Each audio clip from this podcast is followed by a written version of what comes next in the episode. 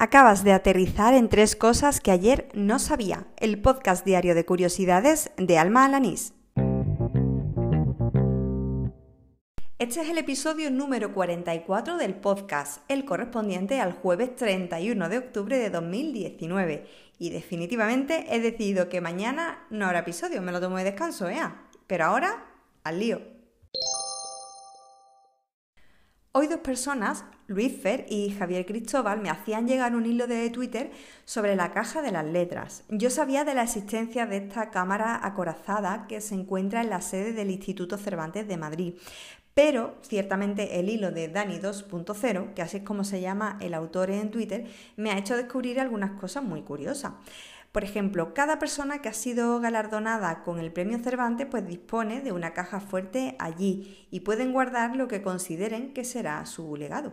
Explicaba el autor del hilo que en la mayoría de los casos es un misterio lo que los premiados han guardado. Pero bueno, sobre este aspecto hay muchos otros datos que puedes leer en el hilo de Twitter que dejaré en las notas del programa. Yo me quedo con una cosa que me intrigaba muchísimo y era ¿por qué el Instituto Cervantes tiene una cámara acorazada? Vamos, como la del Banco de España. Pues porque el edificio donde se encuentra fue la sede del Banco Español del Río de la Plata y cuando se instaló allí la institución cervantina, pues se decidió que esa cámara sirviera para conservar pedazos de nuestro legado cultural. Así que muchas gracias a Dani 2.0 por ese hilo y a Luis Feria Javier por hacérmelo llegar. No solo de Twitter vive la humanidad 2.0, también de Instagram. La cuenta @findecursocolegio ha publicado hoy, con motivo de Halloween, un post en esta red social donde recopilaba 7 datos curiosos acerca de esta terrorífica fiesta que se celebra a lo largo y ancho de nuestro planeta. Obviamente no voy a contar los 7 datos aquí, que para eso pues mejor te vas al enlace de la publicación que voy a dejar en las notas del programa. Me voy a centrar pues en la que más me ha sorprendido de todas, y es que Halloween es la segunda fiesta más comercial de los Estados Unidos después de la Navidad. Se recaudan en torno a 6.000 millones de dólares. Vamos, casi nada. Ah, por cierto, existe un nombre para la fobia o para la aversión que sienten algunas personas hacia esta fiesta. Se llama Samainofobia. Venga, a ver, repite conmigo, que yo sé que no es fácil. Samainofobia, con una H por ahí intercalada y todo. En fin, gracias Carmen Ana, porque si no hubiese sido por tu story en Instagram, pues no habría dado con esta publicación tan curiosa.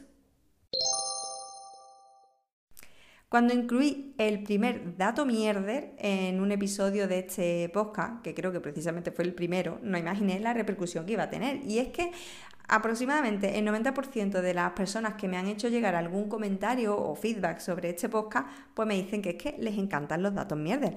Así que, como veo que cada vez hay más fan de estos datos mierder, no voy a desaprovechar la oportunidad que hoy me brinda Twitter con motivo también de Halloween. El doodle de hoy era un juego interactivo con animales a los que podías pedir truco o trato.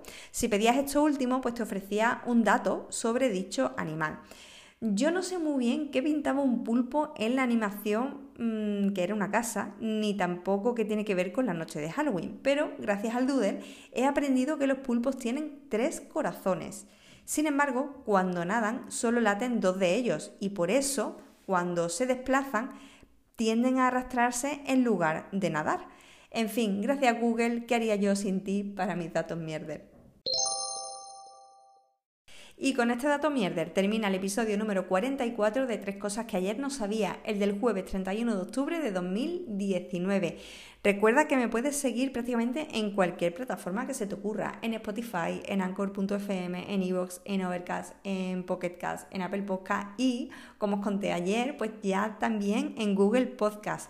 Ahí os podéis suscribir, que por cierto es bastante gratis, y también podéis dejarme una valoración, claro que sí, si te gusta lo que hago, si disfrutas con este podcast, si te ríes o si aprendes cositas, pues oye, me encantaría que me lo contaras en alguna valoración, en alguna review, en algún comentario, precisamente en estos podcasters, en cualquiera de las plataformas donde encuentras mi podcast, preferiblemente en iVoox y en Apple Podcast, porque así ayudas a que otras personas pues descubran este programa.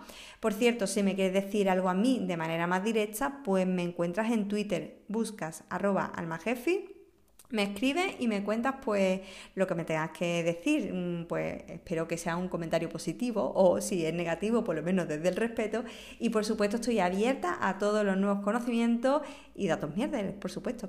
Nada más, te recuerdo que mañana no hay episodio, espero que no me eches mucho de menos y si es así, pues ahí tienes todos esos episodios pasados, nada más y nada menos que 44 para volverlos a ir.